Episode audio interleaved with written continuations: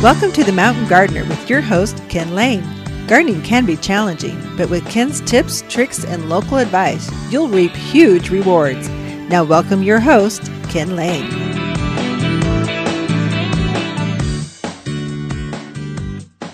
And welcome to this week's edition of The Mountain Gardener. Your host, Ken Lane, here every week talking about the landscapes of northern Arizona.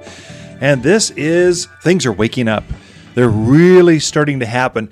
What plants need is is probably 2 to 3 weeks of warmth to really start growing. Now, some of your early spring plants, probably plum, red buds, uh, th- these things they they bloom early. They don't need a lot of warmth. They just need bright days. But most plants actually need warm nights. The night is what really determines when a grape wakes up, when a crepe myrtle wakes up, when a desert willow, catalpa, you can go you can go right down the list. There's a lot of summer plants that really just this week they're just barely starting to see some leaves. That's because they were waiting to see if it was actually going to stay warm. They want the soil to actually warm up before they start to take off. Well, it looks like we're there now. Now, last year, if you remember, if you were gardening with us, it was cold right through May, but this year it's been warm right through May. It's a totally this is where the mountains can really wreak havoc or or play a difference. So our average last frost date is this weekend. This is when our average last frost for most of us in the mountains of Arizona hits. Although this year it was the end of April.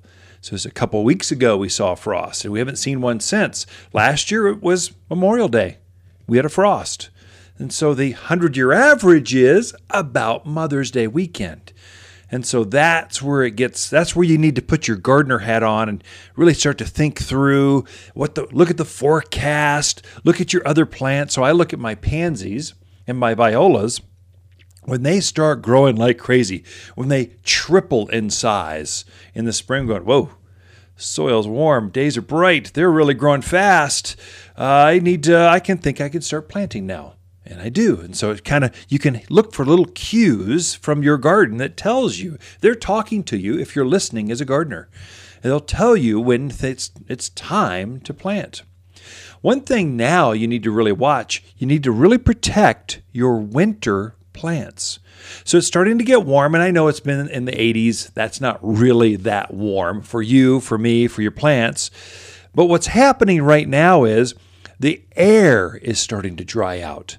And we're, we're starting to have a prevailing southwest wind. Have you noticed? It's always windy outside. Not not windy, I guess breezy. There's just this prevailing, ever blowing, day and night, all the time southwest wind. And the the humidity dropped. So we'll get down to single digit humidity. I mean it is bone dry. You do bone dry humidity with a prevailing southwest wind.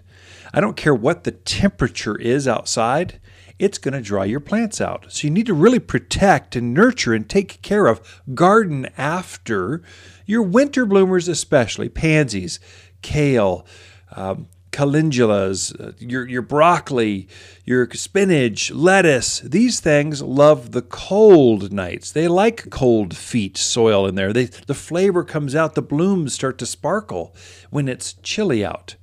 When it starts to get in the 80s, they start to dry out more. When they're in the 90s, they have a really difficult time. You'll, you'll, find it's hard to keep them watered, but it's not so much the temperature, it's the dryness. So you really want to watch how you're watering right now. So this is when I've really I've gone through my entire system here at the garden center and also at home, and I've just walked through every valve system. So I've maintained your irrigation, you really do need to maintain it much like a car. If you're to buy a brand new Mercedes or Chevy or Cadillac or Ford, whatever it is, and you just drive it off the lot and you never do anything but put gas in it or run water through it if it's an irrigation and never do anything else to that system, how long is that new car going to run? Maybe two years and never change, never check the radiator, never ch- change the oil, never put washer fluid, never do anything to it, never check the brakes, never put any tires on it, never do anything. Well, your irrigation is like, and you pay some of your irrigation systems. I've got eight valves Each valve on average costs five, seven hundred dollars to install. That's to install a valve. You've got eight valves. Do the math. It costs as much as a car does sometimes. And yet we, we expect these things to be out there in the open, exposed, freeze and thaw, rats, mice, javelina, gophers, and we expect them to just work. You need to go through and really touch the thing and make sure it's still operating. So I went through in the valve box. I've got um, filters in each of the boxes. I actually blew out and cleaned each of the filters. So, especially if you're doing drip systems, a drip system should have a pre filter on the water before it goes out to your drip system. The drip emitters, the emitters have such a small orifice, even one little piece of grit can clog that up and causes issues. And so I just go through and I clean that out. And it's actually kind of scary how much stuff is in our water that that little filter filters out. So it helps me maintain later in the season when the system's watering more. Then I'll walk through and I'll just check to make sure each emitter, I've got a wet spot behind each each plant. Or if some plants are mature enough, I actually capped some off. So my my uh, Apache plumes, uh, Russian sage, my yuccas, these these hardy drought tough, you know, local natives, I only water them for a year or two, and then I cut them off of irrigation. They don't need the water anymore, so why waste it? Some, I had some broken valves, some not valves, broken uh, T's, had a broken elbow. I just ran it and just looked for the leaks. And and if you run it for 30, 40, 50 minutes or a double cycle, you'll you'll see the weak spots where that leak is it'll start to get really wet or it'll start spewing up a little stream that opens a hole up that makes it really easy to find. But I'll, I'll walk each of the valves, each of the systems or zones, and just maintain that, that, that irrigation. Then I also upped how frequent my watering was for, for my plants. And so there, I've for my container plants, I've got a lot of brand new plants. Well, they're really sensitive. They've got no roots underneath them. A big, beautiful thing. It's in bloom. It takes some moisture to to get that thing going. So I'm now watering my container plants every day.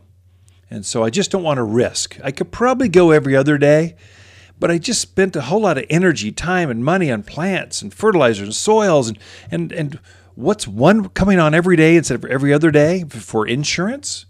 I'm just I'm just making sure they're moist enough. Once they start to root out and they start to get established, I can I can throttle it back a little bit. But right now, when plants are new in the ground, they're very sensitive, especially if they're in flower or they've got brand new foliage uh, showing. That new foliage is very tender, especially if you've got a prevailing southwest wind that's very dry that uh, it's going to dry out that tender new growth. Once it once it thickens up, becomes tough and crusty, uh, then then it then it can take on more of this dryness and not be a problem. It's now through the end of June. The next six weeks is really the toughest gardening you'll ever find anywhere in the country, right here in the mountains of Arizona, and it's because of that that southwest wind and the dryness. So you just got to get plants to limp through. Your water bill will spike through June. Once that monsoon pattern happens, July 4th, you can almost count on it. It may not rain in the afternoon, but definitely there's a cloud cover. The humidity goes from virtually nothing to 30, 40%, which is very high. I mean, I melt in the humidity if it's above 25%. I'm going, oh, it's so gooey.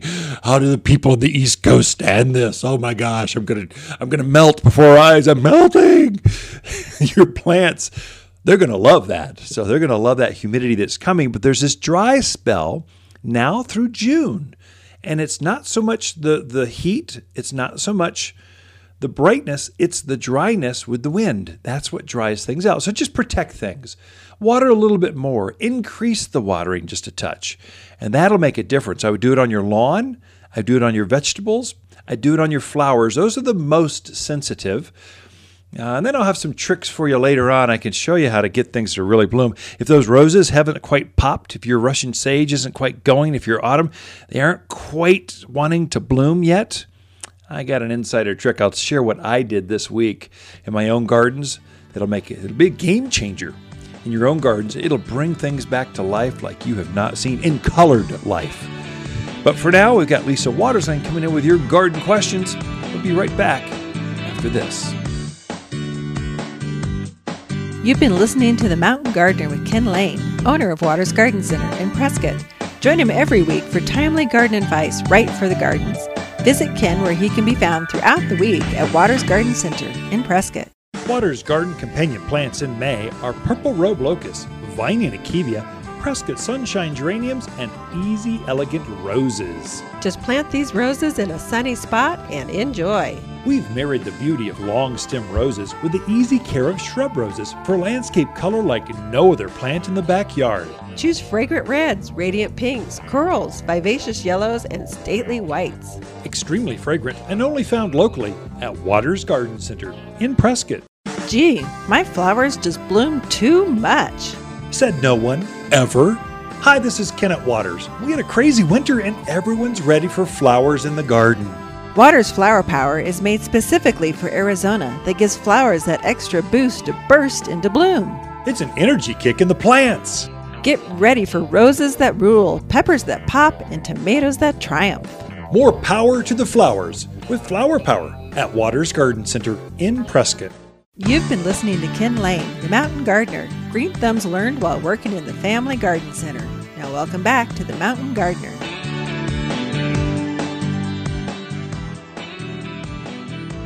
And we're back with Lisa Waters Lane in the studio. She comes each week with garden questions, just what's going on in other gardeners' world, and can we share that? Can you learn some things? So, welcome to the studio, Lisa. Thank you. It's been busier than ever at the garden center. Yeah. It's kind of fun. When when was that on Wednesday night? The whole family just stayed late and merchandised houseplants. We ordered pizzas from Two Mamas, our favorite pizza place, to go. Yep. Uh, we love uh, dry gulches, margaritas. Can we say that over the airwaves? I don't know. Merchandising after hours, pizzas and food, and just family and fun and uh, plants. Uh, we we're a plant family. We we like we like plants from the kids, from the youngest, kids, from our grandkids to our oldest kids. Me.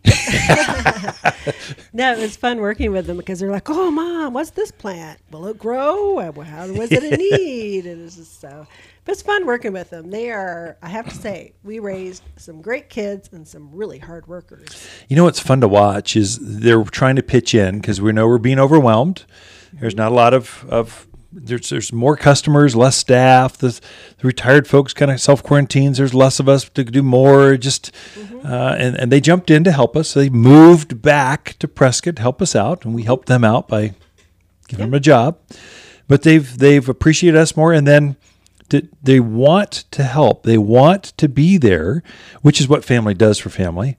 Um, and then it feeds off each other. They're seeing each each kids. There's four kids here. They're all seeing how their their their siblings doing, and they want to help more. So it's almost like an energy thing that feeds on itself. It's fun. I never saw that coming, but it's fun to watch. Is this will be this event this this whatever we're going to call this when we're all done virus economic whatever thing Right. um, this is going to be a memory point for us and our family i think the lane family uh, here working at waters garden center together we're going to talk about this for generations i mean we will be gone uh, Speak for yourself. and then our grand our great grandkids will be talking oh i can remember pop Pop talking about the great economic thing of 2020 and how the family rallied and I think there'll be a lot of stories like that. So anyway, food drives. You're seeing food drives big time here. You'll see food drives coming. I remember when we gathered up and we went to the store and we donated. We drove by and had our masks on and we gave food so that people could. You, there'll be stories like that. Humanitarian, just uh, family connections. Yeah, So- I think th- I think you know it's a it's a hard thing. It's not easy for a lot of people, but um, in the end, I I think there'll be a lot of positives that come out of this. At least I hope there will. But There has to be. There's always good with bad. that so. is true. But enough about good or bad. Just how about garden questions? garden, Mes- garden, garden. Mesmerize us with great questions. Well, Joel, he wants to pick out a gift for a friend, and he Yeah. wants a very fragrant rose. Oh, sure. He wants to know what would you recommend? Oh, so roses. What's interesting? What's happening with roses? It's a super interesting thing. It's changed. So your grandparents always grew hybrid teas and mm-hmm. floribundas and these kind, kind of complicated roses, and they bred them to be more and more beautiful, larger and larger flowers, and they bred out some of the fragrance. Well, now they've the pendulum has swung, and now gardeners want not as much care. They want less care, and they want more fragrance. And so we're introducing a whole series. In fact, the way we we've had well over a thousand roses show up this week all of them we, we shop for those by petal count that is number of petals how, how many how, how frilly the flower is and then by fragrance. So so most of our flowers that we have most of the roses we have are fragrant. But now there's three different types. There's hybrid teas that's your traditional long stemmed rose. That's the most formal that's the one everyone thinks about. It takes a little bit more care but you can get a bigger flower on a long stem, cut them, bring them indoors, give them as gifts, whatever. That that's a long stem rose. Floribundas, which are more of a long stem rose for the landscape. Not really made to cut off and bring indoors, but it's got a long stem with a cluster of, of not just one flower, but many smaller flowers all together on the end of a rose. Many of those are quite fragrant. Then you've got grandifloras, which is they blended the two together. I don't know how they do this stuff. It's a bigger rose. It'll be head high at least. And then it's got long stem roses and floribunda roses on the same plant. Uh, so, same bush. It's magnificent. If you need to screen your neighbor, the dogs are barking, people are cutting across your, your yard, well, grandifloras, that'll cut them. That'll st- then you get into specialized roses. Climbing roses, so they get just big, they crawl up trellises, limbs, they just they climb. You've got ground cover roses. They're not quite as fragrant, but they just stay really low and they trail across. So up and down our driveways, carpet roses because they're pretty, easy care. They take no care. They self prune themselves. They bloom from May through through October. They're just amazing, and they stay low. Mm-hmm. And then lastly, you get into shrub roses. Here's where life gets interesting with roses. Shrub roses, there's no graft. Now, most roses are, are grafted onto a hardier so You can get this huge flower. Here, they've now uh, developed an entire series of, of shrubs that don't have a graft. They're on their own rootstock. If winter comes and takes them back to the ground, they come back pure like they were. So this is this this is sophisticated. Now, typically, that was called a knockout rose. That's what introduced the whole whole train of thought with this. Well, now we've got probably 30 different types of shrub roses, variations of knockouts. And now they've figured out how to breed in the fragrance. It's almost a, a long stem rose, but it's a shrub rose. It's, it's like a four by four by four. It self prunes, they don't get bugs, less care, less, less techniques. A novice should start with a shrub rose and move up to a hybrid tea floribunda grandiflora. Uh, but now we got some fragrance with some of these roses. So, what's my favorite rose? That's most fragrant? I figured you were dodging the question. Oh my gosh, there's so many varieties. Fragrant cloud. I just uh, on uh, Facebook Live, I went on and showed the roses. It's legend. This rose, it's as big as your hand. It's red. Oh, it's, yeah. it's it's glorious. Uh, Grace and Grits is a new one that just came out. That's a shrub rose, very fragrant. There's one come in and let your nose do the picking. You know that is so true because everybody has a different scent true. that they like, and things that I like. You know, the next person would be like, "Oh my gosh, that's just too much." You know, so you do kind of got to go in and, and look for the colors you like and the smells you like. It's definitely Some have a rose smell. Some have a, a, a sweet pea smell. Some have a citrusy. a lighty, light like like pansy kind of smell. It just just depends. Right, right. So come on down and shop all those roses. Next question is from Shirley. She moved into a home that already had an existing yard with large trees and shrubs. Her question is the drip irrigation on the large trees, the emitters are right up against the trunk. Yeah. She wants to know is that okay or should she move them out further? So at the base of any plant, tree, shrub, vine, whatever, uh, at the very base of a, of, a, of a tree are anchoring roots. These are big, hairy, big, barky roots. They actually are unable to take in moisture or nutrients. So if you're putting all your energy of water and food right at the base of a plant, you're, you're basically wasting it. uh, you want to move most of the feeder roots. These are very fine uh, white hairs that grow through the roots, through the soil. They're out towards what's called the drip line. So if you were to stand straight up in your living room right now as you listen to this program, you hold your hand straight out. Your trunk, your, your, your body would be the trunk, and the outer branches would be your fingertips. Ideally, you want that drip emitter out to the elbows to your fingertips. Somewhere out there are where the feeder roots are, and that's where you want to focus most of your fertilizer and water. And so it is, you do need to keep up with your drip system to have healthy plants. Otherwise, they'll tend to blow over, they'll be very shallow rooted. Uh, when the monsoons come, they'll, they'll, the winds will come, they'll, they'll knock them over, that kind of stuff.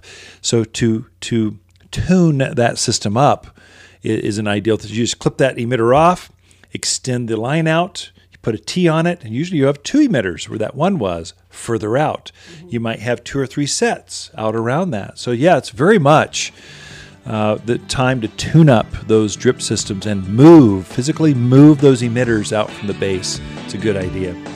All right, Ken and Lisa Lane, great questions this week. We will be back with more after this.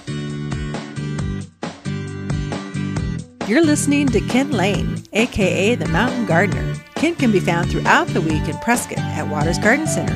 Listen each week as he answers timely garden questions unique to mountain gardens. Hi, Lisa with the plants of the week and our Victory Pyracantha. It's impossible to kill this evergreen shrub. Your garden victory is assured. Birds will nest and revel amongst the cluster of bold red berries. Thick enough to hedge and screen, yet tall enough to use as a windbreak. A big, bold plant is just $59 and sure to impress your garden friends. Waters Garden Center, 1815 Iron Springs Road in Prescott, where people who love Victory Gardens, they love to shop. Waters Garden companion plants in May are Indian hawthorn, purple robe locust, Prescott sunshine geraniums, and vining akebia. Akebia is a super vigorous vine with dangling fragrant flowers. She proliferates up arbors, pergolas, fences, and stunning as a ground cover to retain hills. One of the fastest growing evergreen vines you can plant in the gardens. You'll only find the hardiest vines at Waters Garden Center, 1815 Iron Springs Road in Prescott. You've been listening to The Mountain Gardener with local expert Ken Lane. Join the conversation every week as he answers timely garden questions. Email Ken a question directly from your phone to his desktop through the web at watersgardencenter.com. That's Waters with two T's, gardencenter.com. Now, welcome back your host, Ken Lane.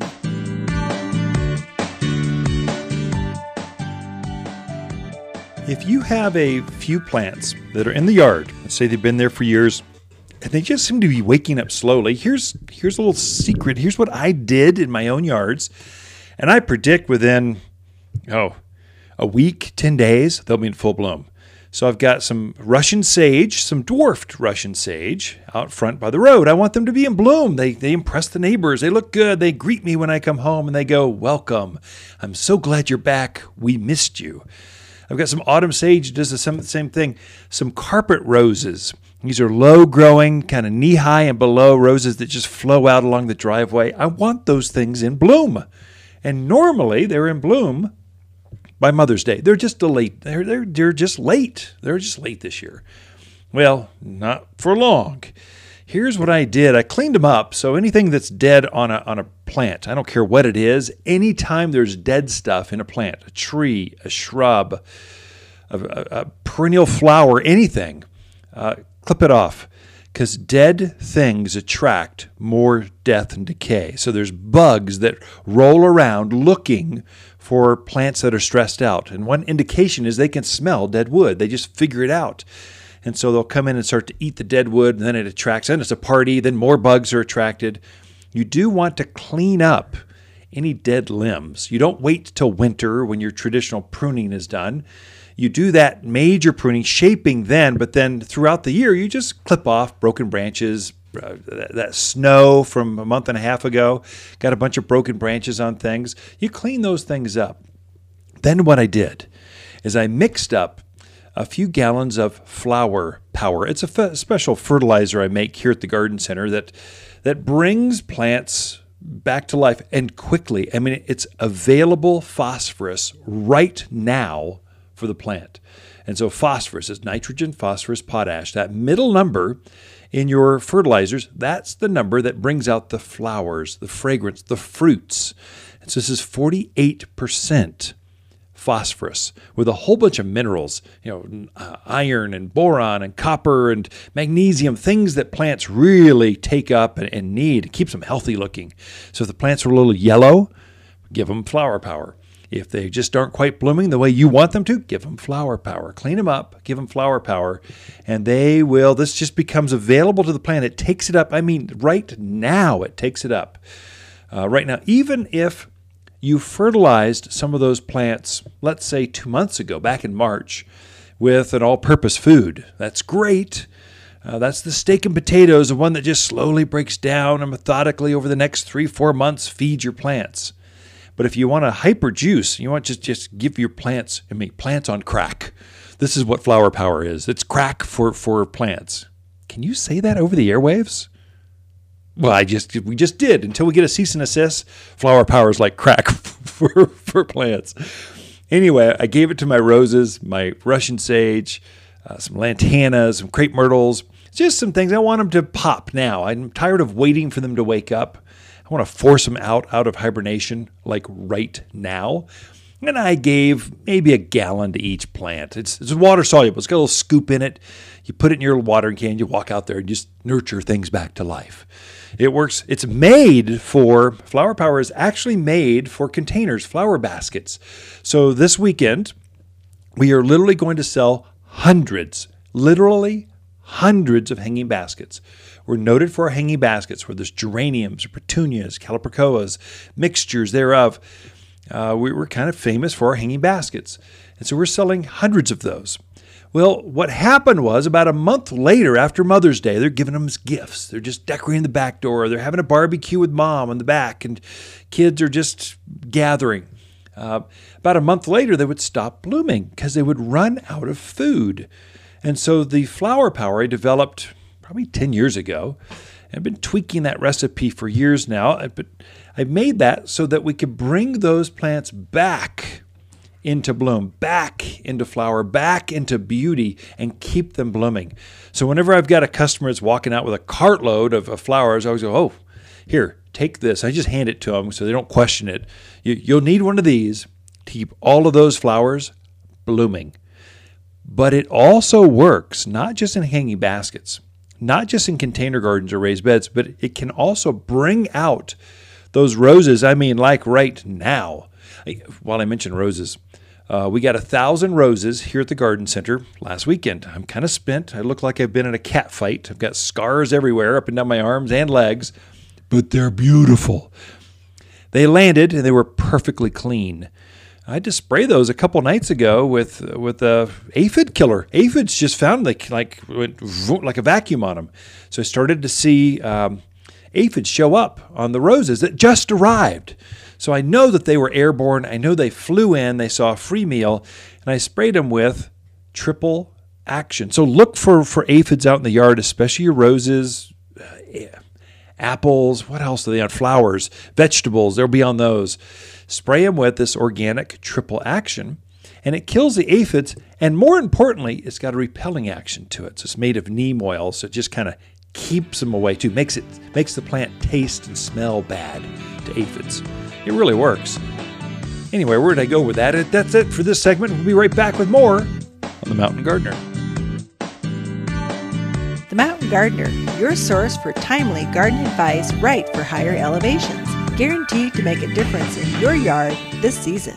Water's garden companion plants in May are purple robe locust, vining akebia, Prescott sunshine geraniums, and easy elegant roses. Just plant these roses in a sunny spot and enjoy. We've married the beauty of long stem roses with the easy care of shrub roses for landscape color like no other plant in the backyard. Choose fragrant reds, radiant pinks, corals, vivacious yellows, and stately whites. Extremely fragrant and only found locally at Waters Garden Center in Prescott. Waters Garden companion plants in May are Vining akebia, Purple Robe Locust, Prescott Sunshine Geraniums, and Indian Hawthorn. Wind is no problem for this Indian hawthorn. Rose colored flowers cover this spring bloomer that often repeat blooms in fall. Dark blue berries adorn this compact bush that takes the wind and soaks up the sun like a native. Perfect for low maintenance gardens with virtually no pruning ever. Every backyard should have at least one, and only found here at Waters Garden Center in Prescott. You're listening to The Mountain Gardener with local expert Ken Lane. Mountain gardening is very rewarding, with a few Ken's tips, tricks, and garden shortcuts sure to turn your thumbs even greener. Now, welcome back to The Mountain Gardener.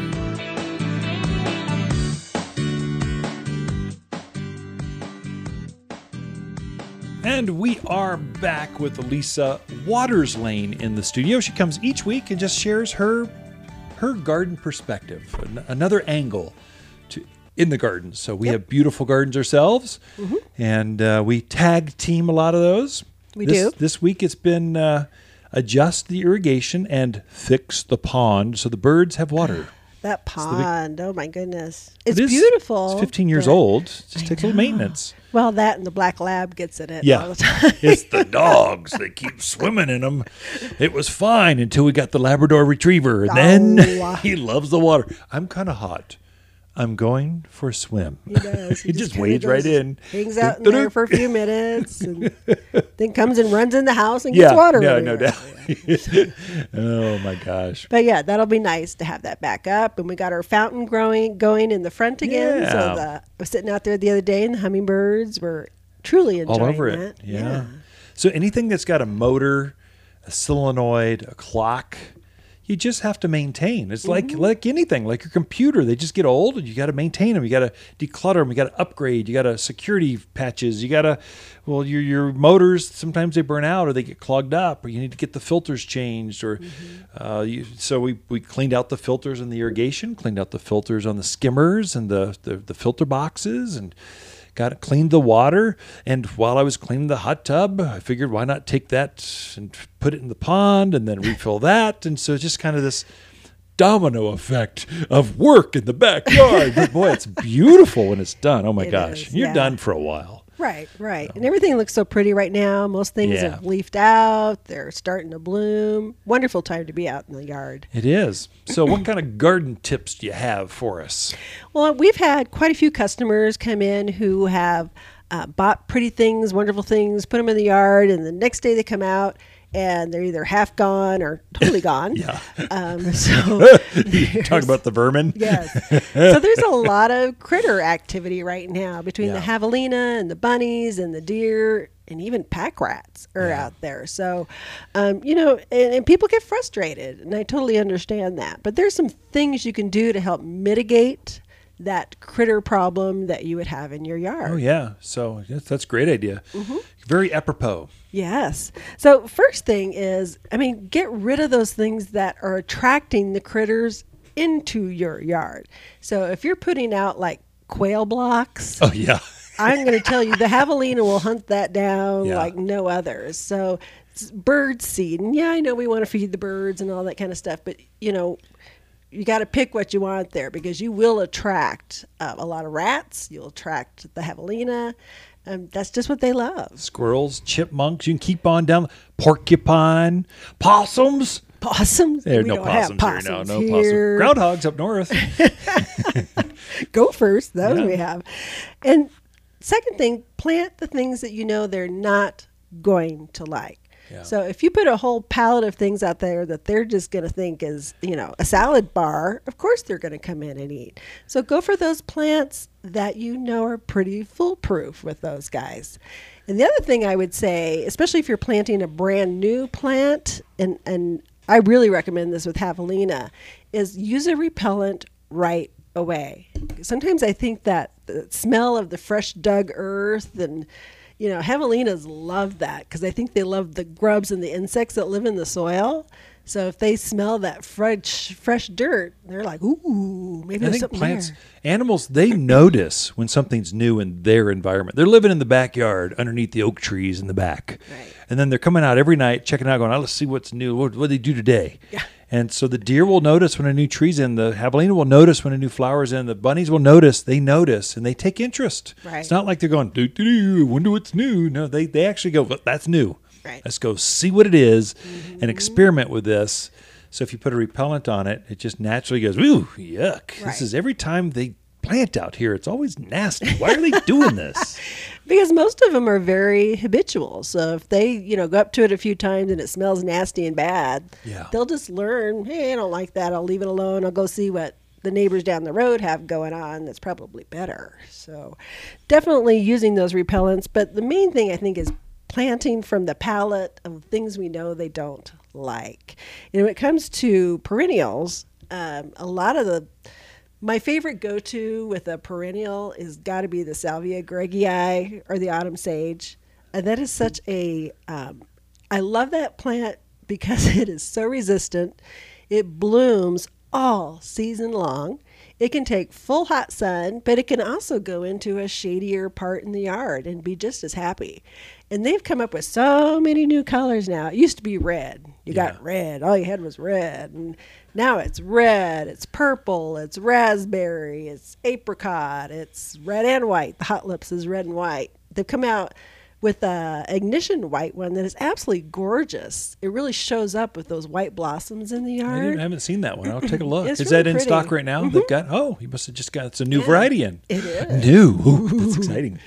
So that's definitely one of my go tos. The other one that I really love is cat mint.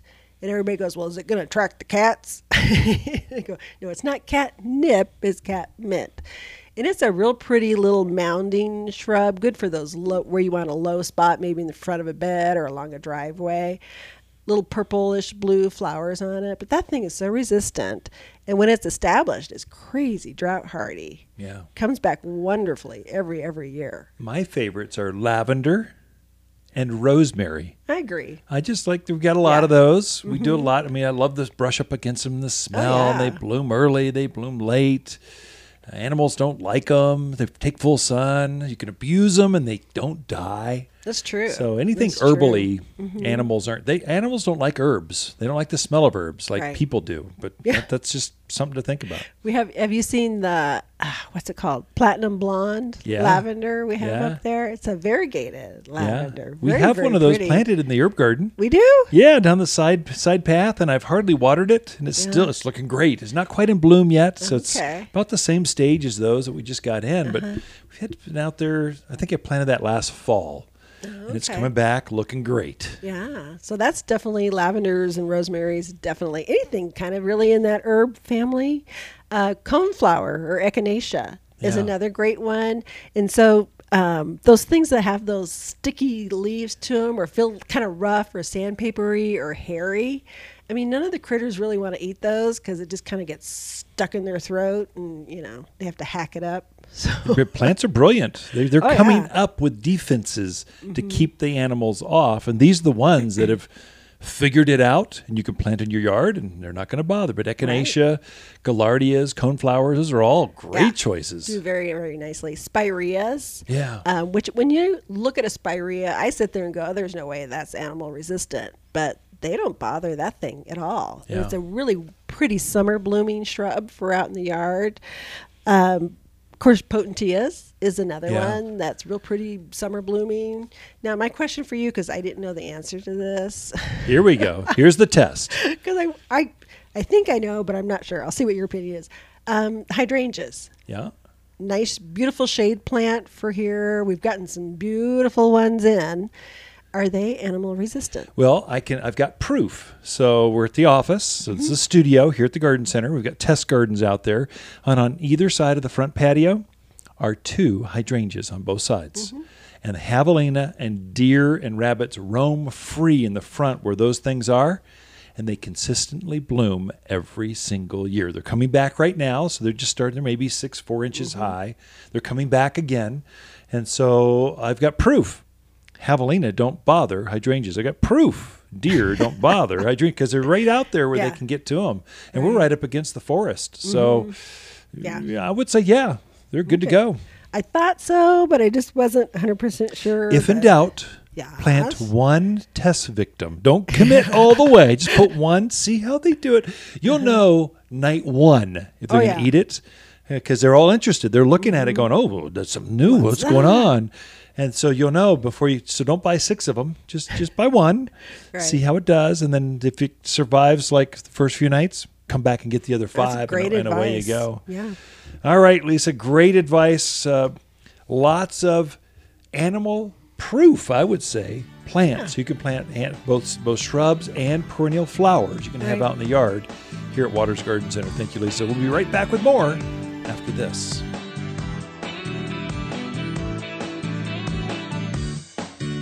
Look for more tips, tricks, and garden shortcuts through Ken's website. Podcast the show, read his weekly garden column, or follow him on Facebook and Instagram at watersgardencenter.com. That's Waters with two T's, gardencenter.com.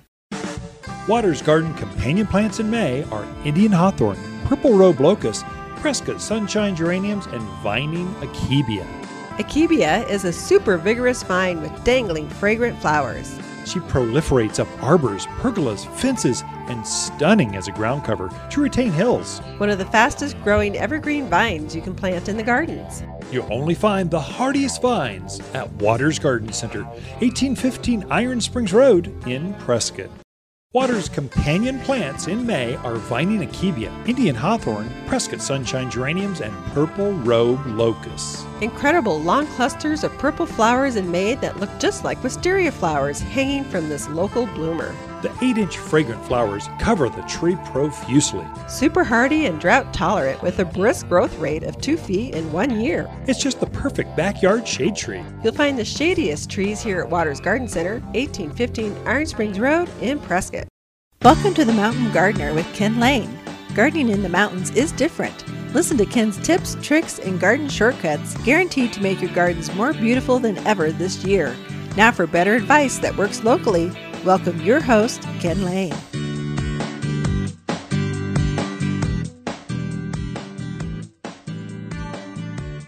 So the vegetable gardens, they are in at the Lane Casa. We've got most of them. I got to accessorize a little bit, but the pumpkins are starting to grow. Squashes are starting to upsize. Cucumbers are in. Uh, the uh, tomatoes are up, pretty good, maybe maybe knee high. Uh, mo- most of them. So peppers are starting to show a little bit of, a flower color. Here's some insider tips on really getting the most out of your out of the production of your vegetable gardens, the edible things. So I won't touch on fruit trees and brambles, pomegranates, but mainly the, the vegetable garden itself. Uh, it's it's all about nutrients. And so what you'll find is you front loaded your vegetable gardens with all these manures and richness and fertilizers up front. So the soil was perfect. It was just waiting to receive plants. Finally, the days they warmed up. The nights, the soil started to warm up, so the plants started to grow. Now, most of your vegetables, they are tropical plants. They do not like the mountains of Arizona except for in the summer. That's it. These plants like the warmth, the, the sun. They like it. The warmer, the better they are. And so it's we're finally warm where they're actively growing, going, okay, here we go. We're taking off.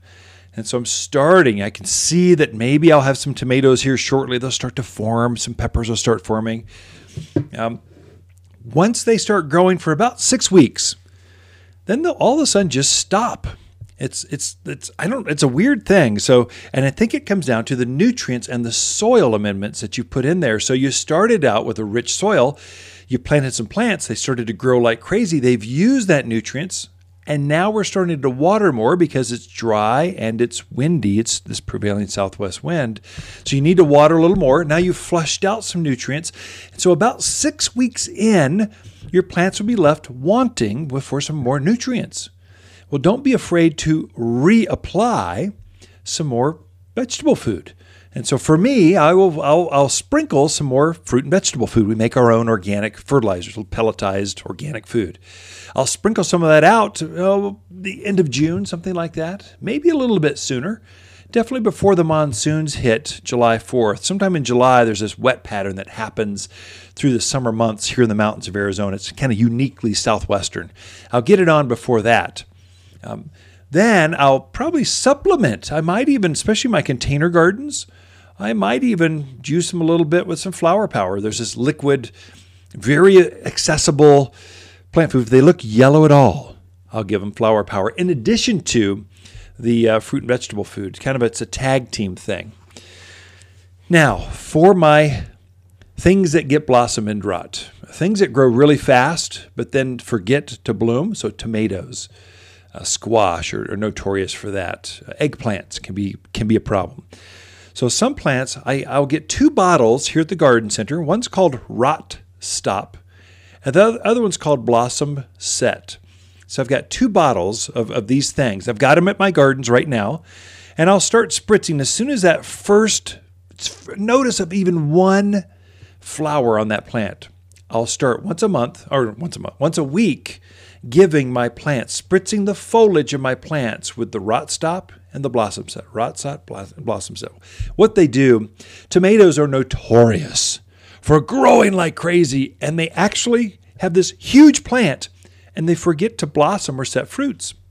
That's because you might have juiced the soil a little too much with nitrogen. So with tomatoes, uh, you want to, you want them to grow up fast, and then you want to you neglect them basically. You want to starve them of nitrogen, give them phosphorus and potash, so to get to prevent them from from growing too much. So if they get in this pattern where they just grow, grow, grow, they get in their head, they're just kind of going, okay, this is all I'm programmed to do. Just grow more vines, more vines, more vines. And so the blossom set, you spritz it on the foliage and it slows them down, lets them take a breather. So it's actually, it just stunts them real quick, only for a couple days, where they kind of go, whoa, whoa, whoa, whoa, whoa, wait a minute. Just, just spritz, spritz, spritz, blossom set. Slows them down to where they can actually reset and go, oh, yeah, that's right. I should probably set a, set a few flowers here. It's not a pollinator. It doesn't pollen. It's not a pollen inducer. It doesn't set that that flower force it to set. What it does is it slows the plant down. That's why you want a large size. You want a quart size. You can get a gallon if you can a blossom set. And I do most of the vegetable garden. Anything that forms a fruit, I'll spritz it with that because it does get you more fruits and upsizes the fruits that you might have, especially for tomatoes, peppers, squash. These are things that are notorious for growing fast, for getting to set fruit. That's what the blossom set is for. So I'll do that every other week. In between, I use rot stop. Rot stop is a calcium layer. Now, I front load my soil with a bunch of calcium already. Our fruit and vegetable food, 7% of that is calcium, just because I know we're having blossom end rot issues. When we start watering a lot and we've got a heavy soil, what happens is there's nutrients in the soil, but it gets locked up because the soil is too wet, too soggy, and the plants are rooting in that. They can see it, but they're just so soggy they can't take it in. They can't, when the ground gets too wet and there's not enough oxygen, the plant locks up, just goes, I'm not. I'm not taking in calcium now or, or iron or magnesium or anything. I'm just going to sit here and try to try to survive. Well, if plants are like that, and you know you're going to get some blossom end rot, which is typically caused by overwatering, oh, then you can spritz rot stop on the foliage again, where the plant can have direct access to calcium right through their foliage. Calcium is what brings out the flavor, the size, the color of vegetables. And so you spritz it on the foliage, not the not the fruit. Don't focus on the fruit. You're focusing on the foliage all of a sudden, this plant will start taking in the calcium and you'll get larger fruits, more of them.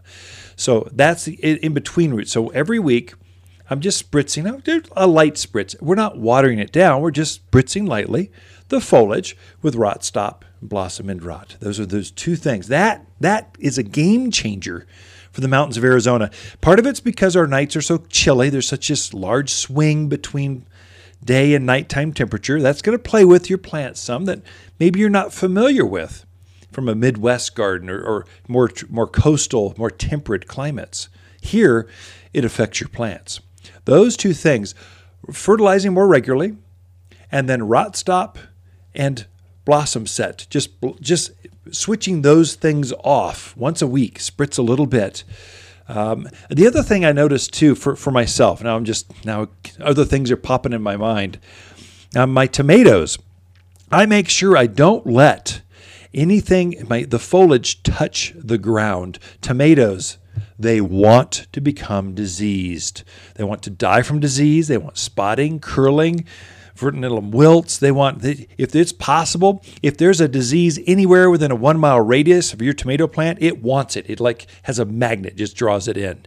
And most of that is coming from soil borne viruses soil borne bacteria that, that as you water, it splashes up onto the foliage, causes spotting, yellowing, curling. And so I know that's where most of the problems come from. So I just don't let the foliage, I don't let anything splash into the foliage because the foliage is not close enough to the ground. I totally cheat. I'm just not going to let this thing touch the ground. Everything's in cages. They grow up into the fresh air, the, the bright light. The dryness is good for, for tomato plants, especially. They're just so prone to disease. And so, if I can keep them bright and airy in the dry air, they don't get disease. If they get close to the ground, the soil goes all COVID on them. They just start jumping up, and those bottom leaves start curling. Once it starts curling, they start moving up the plant, and all of a sudden, the entire middle section of your tomato plant just is defoliating, yellow, curled. If the whole plant starts to curl itself, that's called verticillium wilt. There's no cure for that. The only remedy, and this, this happens midsummer, the plant's up three feet tall and it's curling like crazy, stop setting fruit, and it spreads so easily that the only way to cure that is you pull it up out of the ground and you burn it. You get rid of it. You put it in the trash can, have the trash man haul it off. You don't compost it because it's such a problem in your tomato gardens. It can just spread right through. It's called verticillium wilt. So it's usually its caused from the soil. Water splashes down, jumps back up, gets in the foliage, or a bug, I guess, or bird can light on a place and then gets up on your plant, and then it just starts spreading like that. So keep close eyes on those tomato plants, especially. Keep them from getting diseased, and you'll have a better production this year.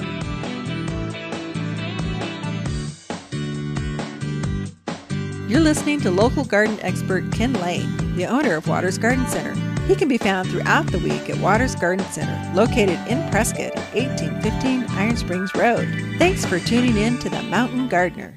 Gee, my flowers just bloom too much. Said no one, ever. Hi, this is Kenneth Waters. We had a crazy winter and everyone's ready for flowers in the garden. Waters Flower Power is made specifically for Arizona that gives flowers that extra boost to burst into bloom. It's an energy kick in the plants. Get ready for roses that rule, peppers that pop, and tomatoes that triumph. More power to the flowers with Flower Power at Waters Garden Center in Prescott. Waters Garden companion plants in May are purple robe locust, Vining akebia, Prescott sunshine geraniums, and easy elegant roses. Just plant these roses in a sunny spot and enjoy. We've married the beauty of long stem roses with the easy care of shrub roses for landscape color like no other plant in the backyard. Choose fragrant reds, radiant pinks, corals, vivacious yellows, and stately whites. Extremely fragrant and only found locally at Waters Garden Center in Prescott. You've tuned in to the Mountain Gardener with local garden expert Ken Lane. Join him each week as he answers timely garden questions that are sure to make a difference in your gardens. Now, welcome your host, Ken Lane.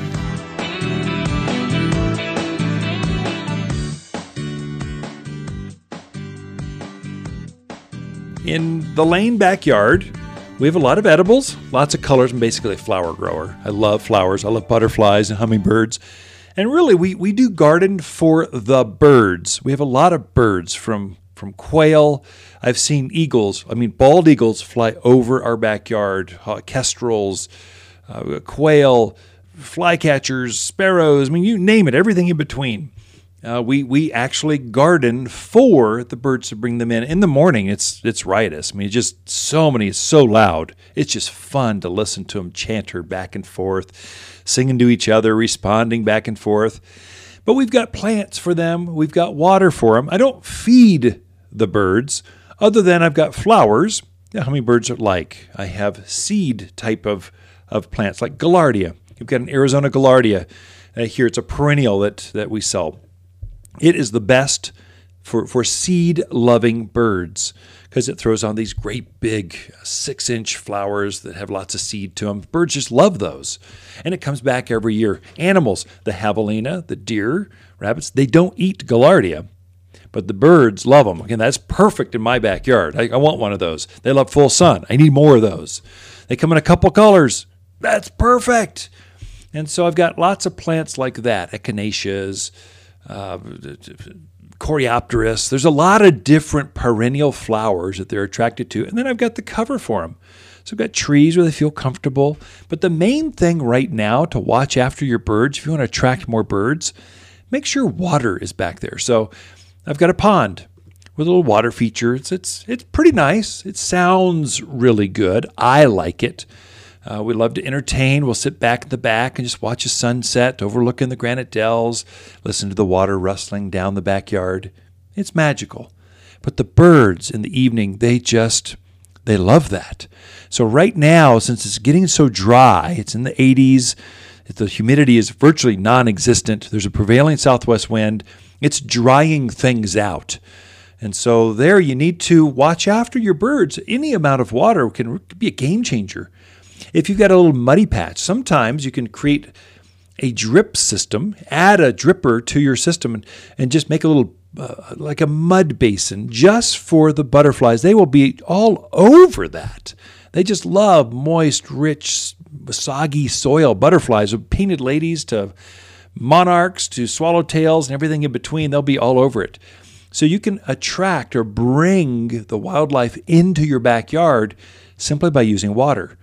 Rock doesn't do it. And so if you've rocked over everything, that's almost going to repel wildlife. You want to have certain spots, clusters, or islands in your gardens where they just kind of feel safe. They're resting. There's water and food, and they feel protected. And so your little birds can get in there and they chitter chat like crazy. And they're protected from the kestrels that dive down and try to get after them. So there's, I've got, it's fun to watch all of it. I mean, nature's fun and cruel and brutal and all at the same time, but they're all magical. And so I don't mind is to watch a, a red tail hawk soaring over or a blue heron in my pond. I don't. I, they're they're predators, hardcore, but I don't mind that because they're beautiful, and it's like an honor to have them in in your gardens. And then they, they move on. They they they go elsewhere. So watch the watering of your plants but also of your birds, of your backyard, of your the animals that are back there. Everything starts to get parched right now. You can feel it in your lips. If you don't have lip gloss or, or some sort of chapstick on your lips, they dry out. Your plants do exactly the same thing. For my really new plants, kind of a if you get really specialized, I use wilt stop. It's a liquid. It's a that you coat new foliage with, and it keeps it from drying out. It's like a sunblock for plants. We sell it at the garden center. It's called Wilt Stop.